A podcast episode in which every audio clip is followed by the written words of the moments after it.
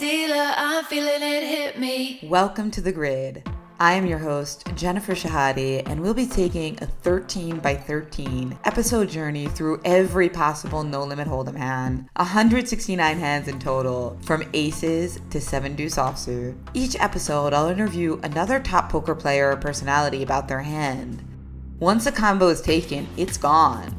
So this podcast will become progressively more difficult as hands like Ace King are removed from the grid. Whether you spend hours poring over grids as you study poker, love to listen to hand history pods while grinding cash, or are just interested in absurd scavenger hunts, we're gonna have some fun. You got the cards, dealer, I'm feeling it hit me. Yeah, I got swagger.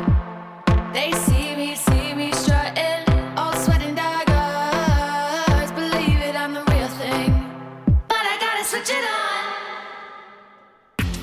Hello, everyone, and welcome back to the Poker Grid. I am with Ben Yu, a poker player who is a three time World Series of Poker champion with over $7 million in live tournament earnings and 70 cashes at the WSOP, where he plays the large majority of his volume. He's won bracelets in the 2015 Limit Hold'em Championship in 2015, the 2017 Deuce to 7 Triple Draw, and most recently, the 50K No Limit Hold'em High Roller in 2018. He's also a good friend of mine, and I can certainly say I knew Ben back when. Ben Yu today has brought a hand to the grid for us with Jack 8 suited against Jonathan Little. And not to spoil it, but the Poker News hand history description starts with Jonathan Little did everything right. Ben Yu, welcome to the Poker Grid. Hi. Uh, there's something I've never told you and I've held on to for several years, and uh, I'm prepared to confess it to you now. Wow, great way to start the pod. What is it? Uh, a few years ago, we were talking about what version of PIO solver to buy, and you said the phrase to me, I want to learn to play with the grid in my head. And I just thought that was a really amazing phrase. And I would like to congratulate you on uh, have, turning that into a podcast. Oh, thank you. Wow. Um, and I do remember that wonderful dinner where we talked about poker theory. I think it was some sushi restaurant at MGM. And since then, you started playing in high rollers. So whatever version of Pio you downloaded seemed to work out for you. Yeah, I really like that phrase specifically because it reminds me of Keanu Reeves, you know, seeing all the lines in the Matrix. I, I do think all the best players are able to pit, know what they're supposed to do with every hand in their range in, in, in the tough spots. You know, they don't just think about, oh, the hand they're dealt. They think about all the hands that they have to deal with.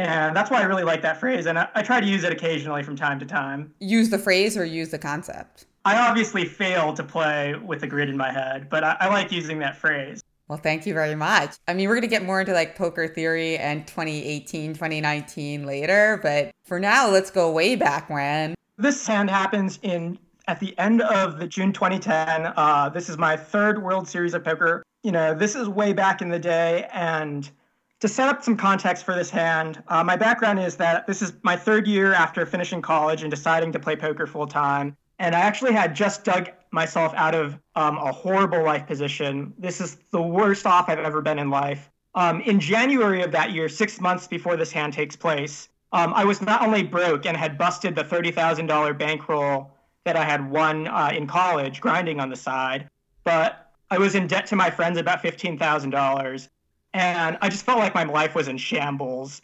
I pretty much had, you know, lost it, a bunch of bad decisions, losing at poker, uh, the stuff I was playing at, I wasn't winning at, and I was just in a horrible life position. Some examples for how poor my life was at this point. I felt really ashamed and shameful about owing my friends money and that I would live very, very cheaply. I would like dig for change in our couch to try to scrap together enough money to buy groceries. I would eat things like egg sandwiches and ramen because they were very cheap. If I was feeling particularly luxurious on a given day, I would add some bacon to my egg sandwich. And that, you know, was the extent which I was willing to splurge. I pretty much just locked myself in my room and grinded. And when I wasn't grinding, I would just watch bad TV and play video games to escape from it all. I didn't exercise. I didn't want to socialize or meet people at all. It was just a really sad time in my life for me. During the day, I just tried to escape from it all by, you know, putting myself into media. And at night, I would lie down and before bed, I would just think about how I fucked my whole life off and how bad of a situation I was in. I wasn't talking to my parents at this time, and that period ended up going for about a year and a half where I wasn't talking to them because they didn't approve of what I was doing for a living. Um, at some point, at my lowest point, when I owed my friends the most, some of them sat down and talked to me about getting a job. They told me, you know, I don't play poker on the side, but, you know, I should at some point get serious. And I was pretty close to, you know, working for my friends' mini golf um, business or, you know, working at thinking about getting a job as a waiter somewhere. It was just all really, really a bad situation for me.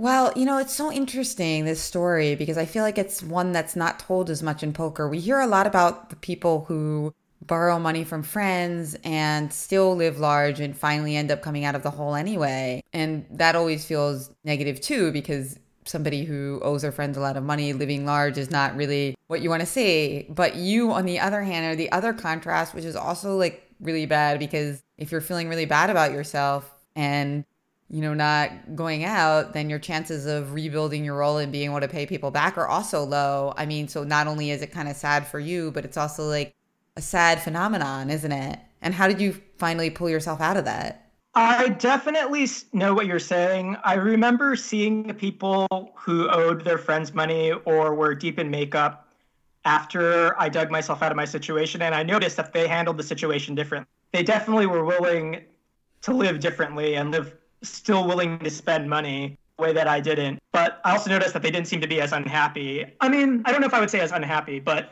they definitely didn't think of themselves as in such a deep hole as I thought. I hesitate to judge other people in their situation not knowing what the exact situation is, but I did notice that I treated the situation differently, and I do wish that I had not held on to so much despair in that situation. Uh, the way I dug myself out, I just found some things I was winning at. Um, I ended up playing some satellites, mostly mixed game satellites that I was winning at. Um, there were some promotions where I was able to get some extra money out of it. And between January and June, I was just able to grind out a, a fairly reasonable earn. And by June, I think I only owed my friends like $1,000 or $0. I was perfectly, had just like dug myself out of the hole and was able to play some events and gamble up a bit by the time World Series had started then. And that brings us to this hand in the 2010 World Series of Poker. Tell us about the event and the point in the tournament when the hand took place. This event is one of the last prelims of the World Series of Poker. And this was back in the day where it was a bunch of prelims and then there was the main event. So I believe this was actually the second or third to last event of the World Series. And during the World Series, I had a couple cashes. I think I broke a route even. So, you know, I was in an okay spot and I had reasonable ways to make money in the future. I wasn't as despairing as I was in the previous months. And this hand takes place at the final table. This is my first World Series of final table, and obviously very excited for it. Um, we are currently four-handed, having just busted uh, probably the two best players at the final table, Mike Schneider and Brian Tate, who even at this time were already high stakes uh, regulars. And at this time, you could easily say that Mike was the best limit hold'em player in the world at this point. I don't know if this may have been before uh, Haas TBF's reign and claim to that title, but you know, at this point, this was a, my first World Series of Poker final table, and it was a very tough final table at that, for sure. The chip leader at the time is Brendan Taylor, who is one of my friends from Limit Hold'em and uh, my roommate actually at the time of the tournament, and he was playing pretty crazy because he knows what's to do with a chip lead, and it is in his style to play very aggressively, and he definitely knew how to use chip stack in that position. You're feeling intimidated by the stakes, or are you just trained, despite um, being broke recently, um, to think about the strategy? I'm definitely nervous at you know being in the situation and knowing I'm up against a lot of great players playing for a lot of money. That's right. It was almost two hundred thousand dollars for first, and you had already locked up about fifty k. I assume you didn't have all your own action. I did not. I probably had about a third of it, I would guess. Okay, so definitely substantial. Now you can certainly eat bacon every day if you, no matter what happens in this event, right? Yes. I mean, it's just like poker. You're just not thinking about those things in the moment for the most part. Occasionally, you know, a stray thought may jump into your mind. I've always just found, you know, people ask you, like, if you're nervous. That isn't really how it works. You know, for the most part, I'm just focusing on, like, I have 50 big bets or 50 blinds. Uh, I have Jack 10 suited, that's an open in this position, but Jack nine suited would be a fold. And then occasionally a stray thought will jump into my mind. Oh man, it'd be really nice. This pot's going to be a really big pot. I hope I win it. And then I go back to, okay, the pot is four bets, king seven, six flop. What do I do here? I think when people ask whether you are nervous in spots, the answer is always yes, but it, it doesn't work in the way that people just think you're overwhelmed by nervousness and these stray thoughts. They just jump in and out of your consciousness, or at least that's how it works for me. So at this point in the tournament, you get into this crucial hand with Jonathan Little. Set it up for us. So we're four-handed, and I am in the cutoff, which also happens to be undergun in this hand. Uh, the big blind is forty thousand, so that means that the three short stacks we all have seven, six to seven bets. Jonathan Little has a little bit more at about ten bets. Um, I get dealt Jack eight suited in the cutoff, and I open raise it. And I think this is my first mistake in the hand. Uh, this should just be a fold. In a cash game, this is definitely an open, but it is definitely towards the bottom of your range. It's possible you go down one pip further, um, but it is in cash and winning chips here. We pretty much all have the two short stacks. We both have less than two hands worth of bets, and Jonathan Little has a little bit more than that, and the chip leader has been attacking all at all spots. So they are really going to put a lot of ICM pressure on us. Got it. So the open was the first mistake of the hand, but apparently not the last. Yes. It folds, uh, the button folds, McGowan folds on the button. Brendan, the chip leader, three bets in the small blind, and then Jonathan Little, four bets in the big blind. Um, it gets back to me, and this I'm not actually sure about. I think it's still just a very clear call in limit hold'em, you just never fold in these spots in cash. Uh, especially not a, a, pretty connected hand like this that makes straights and flushes. Um, occasionally, you can argue for folding hands like ace six offsuit here um, that have really poor reverse implied odds, and you would just never fold this hand. And I still think even with ICM here, you should be inclined to call this hand. You're just getting too good odds, and it's still limit hold'em. And once I've chosen to play the hand, I'm kind of committed to it at this point, and that also helps to headline the mistake that I made of entering the pot in the first place. So both Taylor and you both called, right? So now it's three ways to the flop, which came King of Spades, Six of Spades, and Ten of Clubs. Uh, that's correct, yeah. And you had the Jack Eight of Spades. Yeah, so I have a flush draw. I didn't flop the actual flush. You know, I'm committed to putting in more money now. I'm still gonna brick the flush about two thirds of the time, and it's going to be for almost all my chips. And this again just headlines probably a small mistake pre-flop, but a mistake nonetheless, and it's continued to compound here. So Brendan checks, Jonathan Little bets. This flop really smacks his range. There aren't really many hands that I, I'm looking to get to fold, if any at all here. Like if I raise and bet down, maybe I get him to fold ace queen off. At this point, I'm just looking to call and try to hit and it's pretty unfortunate. I don't have much decision here. I don't have much agency to make some great play. I mean, maybe there are some other cards on the turn that can come, but this flop really smacks his range, and we're just going to make making the boring boring play of calling down and trying to hit here. All right, so that's what you did, and then the turn was an offsuit jack. Yeah, so I called, Brendan folded, so we're just heads up to the turn now. Jonathan Little checks now. It is an offsuit jack, obviously. Um, at this point, I chose to bet, and I think I, this is another clear mistake.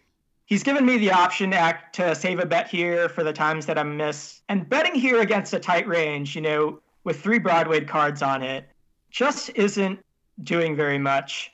I think in the moment I just thought like, I have a flush draw and a pair is a great hand to bet. But when I look at betting, it really doesn't accomplish very much.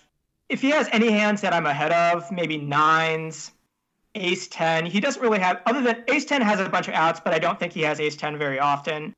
If he has nines, there just, there isn't much point for me to bet. I'm not likely to be able to two streets of value from him. And I ended up betting and he ended up check raising, which is kind of something I should have been able to see coming. Like this, this board just smacks his range. And there are a lot of hands from his pre-flop range that are just way ahead of me. He has pretty much all the sets. He has ace queen. He can have aces, ace king. Though I don't know if he would check raise ace king or aces. Jonathan Little mostly plays no limit hold'em, I think, at this time, as far as I know. And when something is your, your secondary game, you usually don't make a fancy play like this, but you know, it's definitely still he's still definitely still capable of it and within his range to do so. So after he puts in that check raise, you what's going through your head and what do you end up doing?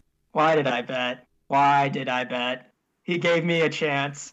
Uh, this is for almost all my chips by the river. I think once he bets the river, I have a tiny bit left before I'm all in. You know, honestly, I think I'm kind of stunned in the moment and unable to think very clearly because all of this is happening. I would say this is one of those points where the pressure is a little bit on you, and I'm not thinking my most clear about range. And because if I had, I probably would have just checked the turn. I think every poker player, no limit hold'em or limit hold'em, can certainly sympathize with that feeling that you want to bet, but then as soon as you get check raised, you realize that the bet was terrible. My opinion on this is actually a, a piece of knowledge someone handed to me a long time ago. They said that every poker player, if you held a gun to their head and in a spot where they don't know what to do, they're either a spew monkey or a coward, and you just have to figure out which of the two they are. And it'll allow you to play perfectly against them. So I think people tend to default to passive or aggressive by default. And you just kind of have to figure out which one that is. I think that's a great point. And unfortunately, you're only going to be able to test yourselves in those situations if you're getting super deep in a tournament, which by its nature doesn't happen that often. So even you, not you personally, but even the listeners of this podcast might not necessarily know exactly which type they are because it requires you to get into that spot and have the cameras on you and have the pressure on you. And you can't always simulate that, right? There's no PIO settings for having your heart beating a million beats a minute and, you know, thinking about the money and the potential embarrassment and all that and the potential triumph. So uh, I think it's great if you do know your tendency because then you can, in the heat of the moment, try to reverse it. It is something I think you can train yourself in the off season to change for sure. A lot of the times, you know, if you're playing against people who will go for it, you know, you can just say to yourself, even before the hand starts, don't fold the top of your range here. Don't fold anything exploitable. And the reverse, too. You know, if you think someone always has it, you know, fold everything on the other hand. Right. Or even if they almost, it's, it's impossible for them to be bluffing at the right frequency, even if you can't be confident that they're never bluffing which is something that Peter Jetten said on the podcast, which I thought was good. It wasn't that he thought people couldn't bluff a certain spot at all, but that he thought they couldn't bluff that spot enough. Anyway, coming back to this hand where you now have King 10 6, um, that's the flop with two spades. You have the Jack 8 of spades. The turn is a Jack. You get check raised and you end up calling, right? Yes. Um, at some point I call. It's just a pretty obvious call at this point. I think another reason my bet is bad is also there's nothing for me to really bluff out. All the hands that fold by the river are worse than mine. If he has nines or ace 10 suited, he folds the river unimproved. I, I don't think I'm getting queens to fold. If he has ace jack suited, I'm probably not getting that to fold either. Like a bet just kind of plays, lets his range play perfectly against mine, and I get punished in this spot the way he punished me. So yeah, I did call. And by the way, for everybody um, who doesn't play any limit hold'em, um, this is a limit hand, not a no limit hand, and that's why you called the turn. Yeah. Um. So this is the thing about limit hold'em. Like, I do still have a pair and a flush draw. Like, even though I'm berating my own play pretty badly, like equity wise, it's just not that awful. The problem in limit is that you're just trying to eke out these points of value. You're just trying to save a bet here or or get an extra value bet in and to let your opponent punish you here for in the spot for a bet is just not good. Um, obviously, yes, this would be a lot worse in no limit if I had bet the turn and not pot controlled and got blown off all my equity and had to fold. That would have been a way more atrocious mistake. But you know, in limit, other than times you know where you make an absurdly bad fold and are giving up a lot of the pot share, here you know I'm just bleeding it, and it's not lighting money on fire, but it is still a mistake for sure. More like slowly dying. Um, so anyway, what happened on the river? On the river, I bink an offsuit eight for two pair. He bets, I call, and he turns over aces. And I've just never been so relieved in my life ever. Wow, I, that must have felt amazing for you and terrible for Jonathan Little. I think I didn't. I think again, I'm just so overwhelmed by the situation. I don't know what I'm feeling. I'm just panic, relieved. A lot of a few minutes of terror have been punctured by a few seconds of relief. For me, is probably the way I would phrase it. For me, yeah, probably feels awful in his spot for sure. Yeah, and I did think that poker news description that he did everything right was so funny. But uh, in the end of the tournament, how did you how did you do, and why was this a pivotal moment for you? So I, when I called the river, I was almost all in, and Jonathan Little probably had 60% of his stack, maybe 70% of stack in there. I was able to ride this hand and a few other hands and finish second place. Um, this is obviously just the most crucial hand of my poker career, and it is one that I slightly botched and got a little bit lucky in for sure. Uh, I got very lucky, actually. I remember, I think, calculating it later that, you know, my stack wins about $30,000 because of this hand. And I don't know this for any other poker tournament I've ever played in, but I do know that I cashed this tournament for $114,484. That's how like crucial this was to me at that point. Like I went from having like zero dollars to twenty-seven thousand dollars to my name or something like that. Maybe it wasn't quite zero because I'd already cashed for forty or whatever. But from the beginning of the tournament to the end of this tournament, I just had my Mike McDermott three stacks of high society on it. You know, partially because of this hand. And that's why it's the most crucial um, hand of your career because ultimately it ended up setting you up for a life in poker. If this hand had gone differently, maybe you would have gone and gotten a real job. I think at this point that wasn't going to happen because I had already determined things that I had been winning at, and it certainly gave me a nice little bankroll to play with again. I remember one of my thoughts I remember jumping up and down in the celebration that night was that I had money to bet on football now. And so it certainly helped bankroll um, a lot of other ventures I had. I think the narrative that it that I would have had to get a job or something like that just isn't accurate because I think I would have just continued grinding for sure. At that point, I had figured out something that I was able to win at. But it did, it is just like obviously the highest stakes situation I've had and happened to run fortunately well in uh, at that moment, especially compared to my relative net worth. It's so easy to overlook these moments in your career where you get super lucky because I think there's a human tendency to focus on the ones where you get super unlucky or things didn't go your way. So tell us about why you chose this hand of all hands for the poker grid. It is very easy to only focus on the times you get bad beat and want to complain. And every time the desire of wanting to complain over a bad beat rears its ugly head and wells up within me, there are a couple of things I think about that you know, allow me to like have a better perspective and not complain about it. And one of them is focusing on situations like this where I ran really well and just realizing that, you know, like sure I may have gotten bad beat for a lot of money just now, but like I also had the flip side of the coin and was very fortunate in this spot. Um, I chose this hand also because it was a very pivotal moment for me. But also, I did want to just pick a hand where I make some mistakes. Um, I think it's really easy and very natural and human to focus on situations where you do good and where others make mistakes but that doesn't really help you in any way. It makes you it makes your ego bigger. It's fun to gossip but it does, it's not really productive or help you in any meaningful way. One of my philosophies for poker for gaming for life in general is just to focus more on what you don't know what mistakes you make where you can be doing better and improving and focus on what other people do know and what other people get right and even when I think about when other people make a mistake, I think it's good to think about like, in what situation would that mistake actually be good? Like, the very common one is, you know, back in the day, we said that fish limped all the time. If you you were a losing player if you limped, but nowadays, look at if you look at tournament poker and short and medium stack sizes, and even playing heads up, like all the best players have added limping to their game in a lot of different spots. I think just taking that philosophy is just makes you a better person, a better poker player. It helps you in all areas of life, but it's very, very hard to not do. It is so easy for my ego to just go, oh man, I, I totally own that guy, or that guy is a total fish. I can't believe he made that play. It's just so easy to do that.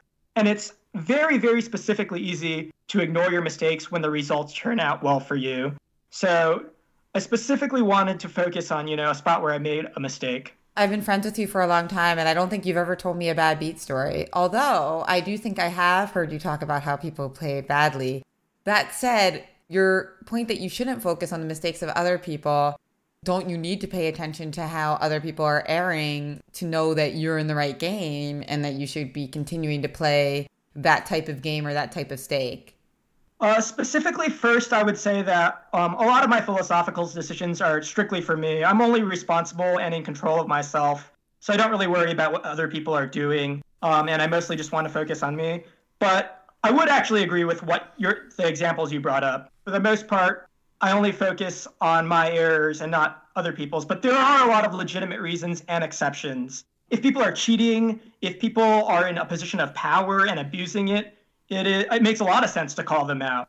And I actually do think what you said was actually a very good example. Sometimes I do lament that it's very unfortunate in poker that sometimes it is important for you to talk shit about other people. If your friend is staking someone or doing business with someone who um, slow pays or otherwise commits unethical practices, it is very important for you to tell them that you know they're not doing good. If you know your friend is taking someone who is not a winning poker player it's probably it's important to tell them you know if you think they're going to steal from him or her it's important to tell them you know i think these i've had these experiences with these people. So there, there are definitely a lot of exceptions and i do think it's unfortunate that it is important to tell your backers and people who you're selling action to yeah this game is really soft. All these bunch of fish are in here. You, you need to get in get into this pool it's really an interesting progression that you've had. And recently you started playing in high rollers, including the 50K I mentioned, where you won your third bracelet in 2018. Can you tell me a little bit about how you feel like your experience in Limit Hold'em gives you perhaps some insight into no limit hold'em at the highest level? Does it in any way, or does it give you a leg up in certain types of study? Maybe in some ways does, in some very basic ways. Like a lot of limit hold'em is just having a good hand opening range. There aren't really any antes to win. So for the most part, in a tough game, you just play tight and you know, pinpointing your hand ranges in all spots pre-flop is one of the most important decisions you make. So jumping into no limit, you know, that was one of the first things I learned, and it is pretty important. But I do think there are a lot of differences after that, and it made it hard for me to uh, learn no limit. You know, there were some heuristics and rules of thumb that I learned in Limit that when I started playing Limit, it was just really hard to apply. Um, in Limit Hold'em, you never have to fold an open ender or a flush draw on the flop, and there are some situations that come that happen in No Limit Hold'em where you just have to do that, and that was really hard for me to unlearn. So in Limit Hold'em, these the hand I brought up where you have a pair and a flush draw, it's just reasonable to bet, and then if they check raise you, it's not a big deal because you just have to call another bet they actually come up a lot. And in this specific situation, it was bad. But there are a lot of situations where if you have a pair and a flush draw, yeah, just go ahead and bet. Like nothing really bad can happen to you. Usually you're pushing an equity edge. But in no limit, you can just get blown off your equity a lot. And pot controlling is important. And it was really hard for me to learn some of these concepts. So I do think for some reason, I don't know why people love to say, make comparisons like, oh, I'm a lawyer and these skills are transferable to poker and here are some of these comparisons. I don't know why. I, I think that for the most part, things are different, and there are some things for me to transfer over, but there are also a lot of things that are very hard to transfer over as well. Right, and you were referring back to the hand that you brought to the grid with the Jack 8 suited. And the reason that in this case it wasn't good was the ICM implications and the fact that you were so short and almost out of the tournament with just 48K instead of the 114,844 that you won. Did I get that right? You know the number. But anyway. Yes, you, you got it right. Hi, I'm glad someone else knows it besides me. And I don't have it in front of my paper. I just like I you were just so enthusiastic in your description there. I had to memorize it too. So, since you started playing at high rollers, what types of leaks and mistakes are even more glaring to you for main events? Mistakes you mean in in main events that I see? Yeah, because obviously when you have more experience playing at this super high level where people are so acquainted with the theory of the game? Does it kind of open your eyes to more types of mistakes and just all the study that you've had to do? Does it give you these open your eyes to things that you wouldn't have noticed as much in the past? I think that's kind of tough because in these main events and against softer competition where people won't punish you, you really can justify doing whatever you want, especially on the aggressive side a lot. In a lot of these main events, and specifically the World Series of Poker main event, it is fine to just run some crazy bluffs and try to win all win every pot. Because you're not tied to your fundamentals that you are kind of required to in these high rollers, I don't know if I see mistakes specifically come from that because the mistakes that you would make in these high rollers aren't necessarily mistakes now that people aren't calling you down or just punishing your aggression. A lot of the times you're required to be passive in these high rollers is, be, is because people will check raise you or will expect you or will squeeze through you. And in these main events, they just won't. So I'm not sure if the mistakes that I see are transferable. In fact, it's kind of the opposite because, like, a mistake that I see that I would say is pretty common in a large field main event is calling people who are never bluffing. In high rollers, every almost everyone bluffs at some frequency, and a lot of people bluff at the right frequency or even more than they should. It isn't a mistake; it's actually a correct play. Like they would be playing better if they were playing against world class players and paying off what part of your game did you feel like you most had to work on when you started playing in bigger tournaments? I really struggled with three betting light, especially. So I started playing No Limit Hold'em shortly after this hand in this series. You know, I wanted to play more tournaments. I had a little bankroll to myself, and I didn't feel compelled to just grind what I was already playing, and I could play some No Limit, and I wanted to No Limit. And this was during the X Bet uh, metagame of No Limit Hold'em for sure. This is where you know people learn that like, hey, everyone's just folding to me. I can three bet, and oh man, this this three better is picking on this open raiser. I can four bet her for sure. And you know, this was just a very foreign concept to me. Again, this is like something very different from Limit Hold'em. Limit Hold'em, you don't expect light, literally intending to take the pot down immediately. Occasionally, you get to barrel them off a hand, but this was in the phase where people weren't really calling three bets and you were three betting with bad hands was was the metagame. It was all the rage at that point. Even after I got the theory down of, you know, you could three bet some hands with blockers, you could three bet hands that, you know, are slightly too bad to call. It was really tough for me to implement that. It was just not something that I wasn't comfortable with. You know, just inflating and playing these big pots was not something that I was used to. That was definitely a hump for me to get over and that was back in 2010. And then yes. more recently, when you've been playing super high, was there anything that was hard for you to integrate? Finding bluffs in situation where no one has bluffs is actually really fun. Like just coming up with spots that are difficult where you get to where like, hey, I don't really have any bluffs in this spot. What hands should I turn into a bluff? That's really interesting and something that was very challenging. And because it involves blockers, I think it kind of helps solve a lot of what the current no limit hold'em metagame looks like right now. You know, those two things combined really, you know, dive deep into what correct play looks like right now, and also very fun play. You know, you get to run some very creative bluffs and hero calls because of that as well. The two concepts being blockers and what should I bluff with? and the implications of what should I bluff, bluff with mean. You know, just contemplating all parts of your range. If you don't have any bluffs in this range, what is the, usually that means it says something very interesting about the range of hands you have in this situation. Obviously, that it is very strong, but you have to consider your whole range, and just not having bluffs is that that's not how poker works. Like, it is true that human beings may not have any bluffs in a certain spot, but that's not how the way poker should work. Whenever I people hear people say there are no bluffs in this spot. it's a fundamental misunderstanding of how poker works. You you should always have some. So how do you train yourself from looking at a solver and saying, "Whoa, like the solver has bluffs, but humans don't have bluffs here. This is really interesting. I'm going to study this and deepen my understanding of poker via the study that a lot of people don't get yet." How do you translate that to actually being able to recall it and utilize it quickly in game? Is it just by virtue of doing a lot of those sims, or is there some other conscious effort that goes into it?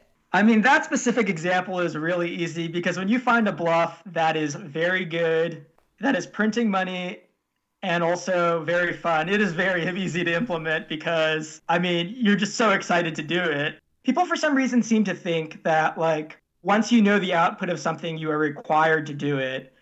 Um, and people often cite that as an argument for not studying or, you know, not thinking that these things are important. I definitely said that at some point, I'm sure. Um, and whenever people say these things, I kind of just let let it go. Like I'm not interested really in engaging. Like if people say these things on Twitter or whatever, like they're not hurting anyone by believing that. By believing what? So like early on, someone told me about studying solver play, you know, five or six years ago, and I remember saying myself like, "Oh, I'm just playing in these uh, main events at this point. I don't need to learn that." And that was demonstratively false. I mean, I, I, I find myself very embarrassed for thinking of that at that point and saying that so authoritatively to a person who had studied that kind of play a lot.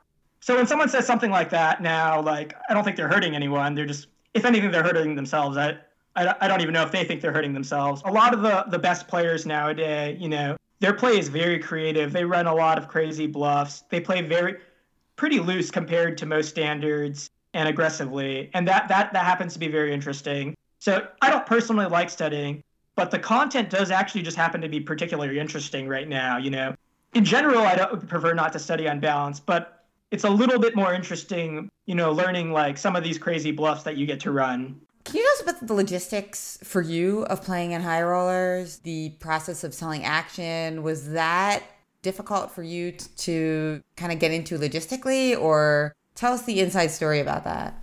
I've never really understood the common outrage people have about selling a lot of your own not like not having a lot of your own action in these tournaments. I like playing in these events. They're fun. You get to interact with a lot of people and test yourself against the best. And at the same time, I've had discussions with people where just like there's a correct bet size to have in a given hand, there's a correct amount of action to have in a tournament for your bankroll to create the optimal amount of growth. And to play poker tournaments, you know, there aren't many things in life you need a lot of money for, but having the bankroll to play poker tournaments is one of those things. It is not a shameful thing to not have infinite money. And if you accept that as a premise, like it makes the most logical thing to do if you want to continue playing these tournaments is to sell lot of your action. I mean, even if you aren't playing high rollers, even if you're just playing, you know, 10K main events, five diamond main event coming up. A lot of people are going to want to play that event. Like it's just reasonable to sell your action and have a responsible amount of yourself. I understand that's like really cool to have a degenerate story. You know, that's part of the reason I chose this hand that to, to come on the grid and tell. Like I, I understand that like people going broke stories are actually really fun and really interesting. Even though that that's really interesting, like and a good story to tell, that doesn't put bread on the table. And clearly, like situations like that made me feel really bad and wanting to avoid being broke makes sense. So if we accept all these things, it's not shameful to not have infinite money or a lot of money. It is not shameful to want to be responsible. Like the logical conclusion to that is just sell a lot of your action. And I kind of don't understand like, you know, random like eggs on Twitter will say like, ha, you have 10 or 15% of yourself. It seems like most people I've talked to have all who've ever been in this situation, they just accept that as the, yeah, that's like normal. I'm not defensive about this at all. Like, actually, I guess I'm defensive about them saying that. I'm just like, yeah, I'm responsible. Like, I think this is what you're supposed to be doing. Like, this is the optimal thing for me to be doing. I kind of just don't understand. But I see that the media and people think it's like some kind of sick burn that I don't have 100% of myself in a 50K tournament where, or I mean, even like 50% or whatever would be just way too much.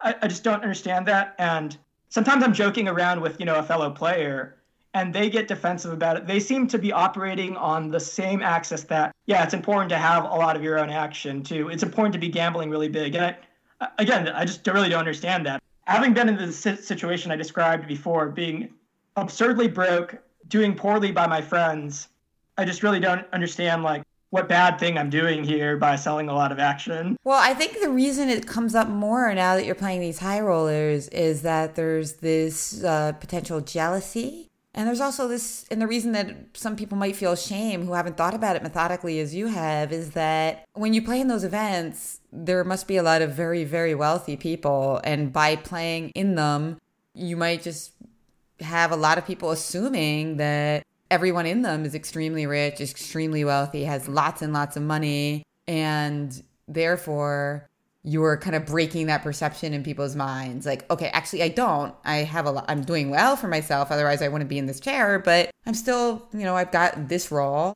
and that they think that's a way to make fun of you because they think that you are very excited to be amongst these people to be kind of anointed as wealthy enough and rich and successful enough to do this whereas i'm sure somebody like you would say well actually the real achievement is being considered good enough that you can sell your own action and still play responsibly.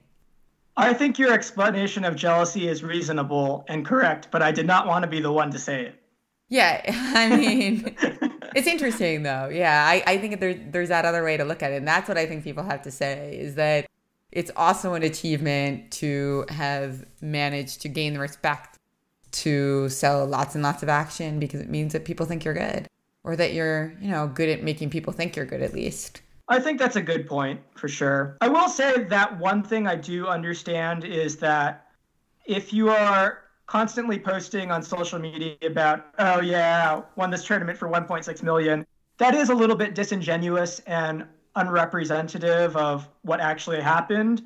Like the poker community has gotten to a point where like nobody really updates tournaments anymore. And especially I've noticed in the high roller community, like a lot of these people like don't even care about clout at all real or they care a lot about clout a lot less than like a lot of them don't even have social media. And if they do like they never post about tournament results or even chip stack updates. Is one of the things that i've noticed since you know interacting with them. Yeah i have noticed less of that. And particularly from you i mean not long ago you were tweeting maybe five years ago or something you were tweeting phil ivey's tweets at the poker table you're really into twitter you were doing a lot more media stuff commentary interviews. And I noticed that in recent years, you're doing your sports betting, you've got gobs of hobbies outside poker, you're doing a lot of diverse activities in playing poker and studying poker, but you're less in the public eye, except, of course, for me right now, because we're good friends.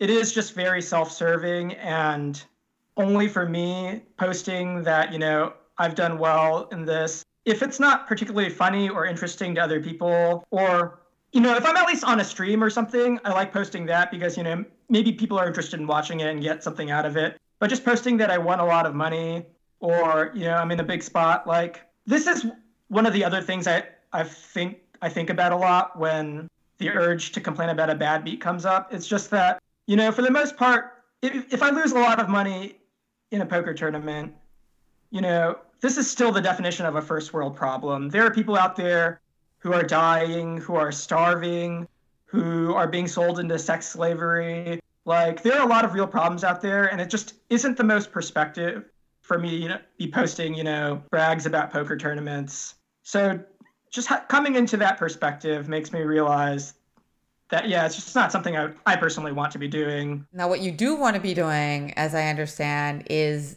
dancing. You've got a lot of hobbies outside poker, but I didn't even realize how passionate you were about dancing. Tell me what that feels like for you. I don't know what has happened to me, but in the last year or so, I just realized that I love music more than I love gambling or gaming or even making money. And especially the gaming part i'm very confused by because growing up i just loved playing games. You know you couldn't kill me away from a tv or a board game. And now i just love dancing and music more. I mean i've always loved those things but I've just realized that I should make it more of a priority. I love going to festivals and raves and concerts a lot more. I'm willing to travel just for that now. Right now, I'm skipping going to the Bahamas and playing some great poker tournaments, sitting on the beach, like a great experience, eating at some great restaurants like Cafe Athena. I mean, I'll skip that, but I'm seriously considering uh, flying to Reno. I've never been to Reno before, but just going to see an Illenium concert that I've already been to once this year. Um, I've been taking hip hop dance class, and I think right after this interview is over, I'm gonna go to the gym we have in my complex and just dance for a couple hours uh, and practice. Um, we actually just came off two weeks or 10 days or so of playing Poker Masters, and I didn't dance for probably 10 or 11 days, and I, I just felt this feels awful. And it is just the most fun in my life currently right now, and also just like a community I really enjoy. I think it's great that even though we're competing against each other for a lot of money, a lot of people in the community are actually still, you know, very, very nice and, you know, very classy, even when they lose. But despite that, you know, it's still a competitive environment where, you know, you still have very raw feelings if you get bad beat. And, you know, there just isn't that in a dance class at all. You know, people are just cheering each other on there. And I do like having that change of pace for sure. That fact that you've got something that's not zero sum in your life and that you love, it's uh, really awesome. You took me to a concert in Vegas actually this year with a couple of friends. What was it called again? Above Beyond? Uh, Above and Beyond. This was right after EDC, and Above and Beyond was just playing a pool set at the KAOS Pool Club at Palms. It was amazing. I had a great time. You had to run back and forth to get like some pants because they wouldn't let you in with your bathing shorts. You, you yes, made I, it happen now. Nothing would make me miss that. I mean, this is during the World Series of Poker where I'm playing poker every day, you know, usually busting three tournaments in a day and sometimes more than that. And I'm so exhausted at that point. I pretty much never go out during this time. At most, you know, I'll just go eat with people and then just want to go home and crash, maybe veg in front of a, a stream or a Netflix. And I typically don't want to go out, but for something that brings me so much happiness, I just ought to somehow find a lot of energy for and have a lot of fun at. I think that it's just great to see you happy after a decade in the game and, you know, going from being broke to finding such great balance in poker. Jack 8 suited. Oh, and if you want to follow Ben Yu, he's at Ben Yu Poker on Twitter. And he doesn't update it very much, but hey, he might do a dance routine on it. I try not to say much unless I have something funny or interesting to say, which is why I never tweet anymore. Thanks for listening to thepokergrid.com. Please subscribe, review, and tell your friends about your favorite episode. If you want to support my projects, consider a tax-deductible donation to U.S. Chess Women. We are working to even the mind sports playing field by bringing more women and girls into chess. Till next time, as we count down 169 hands. No one ever bust. They say I'm lucky. Oh no, no need to bluff cheap tricks up my sleeve. Yeah, I got talent.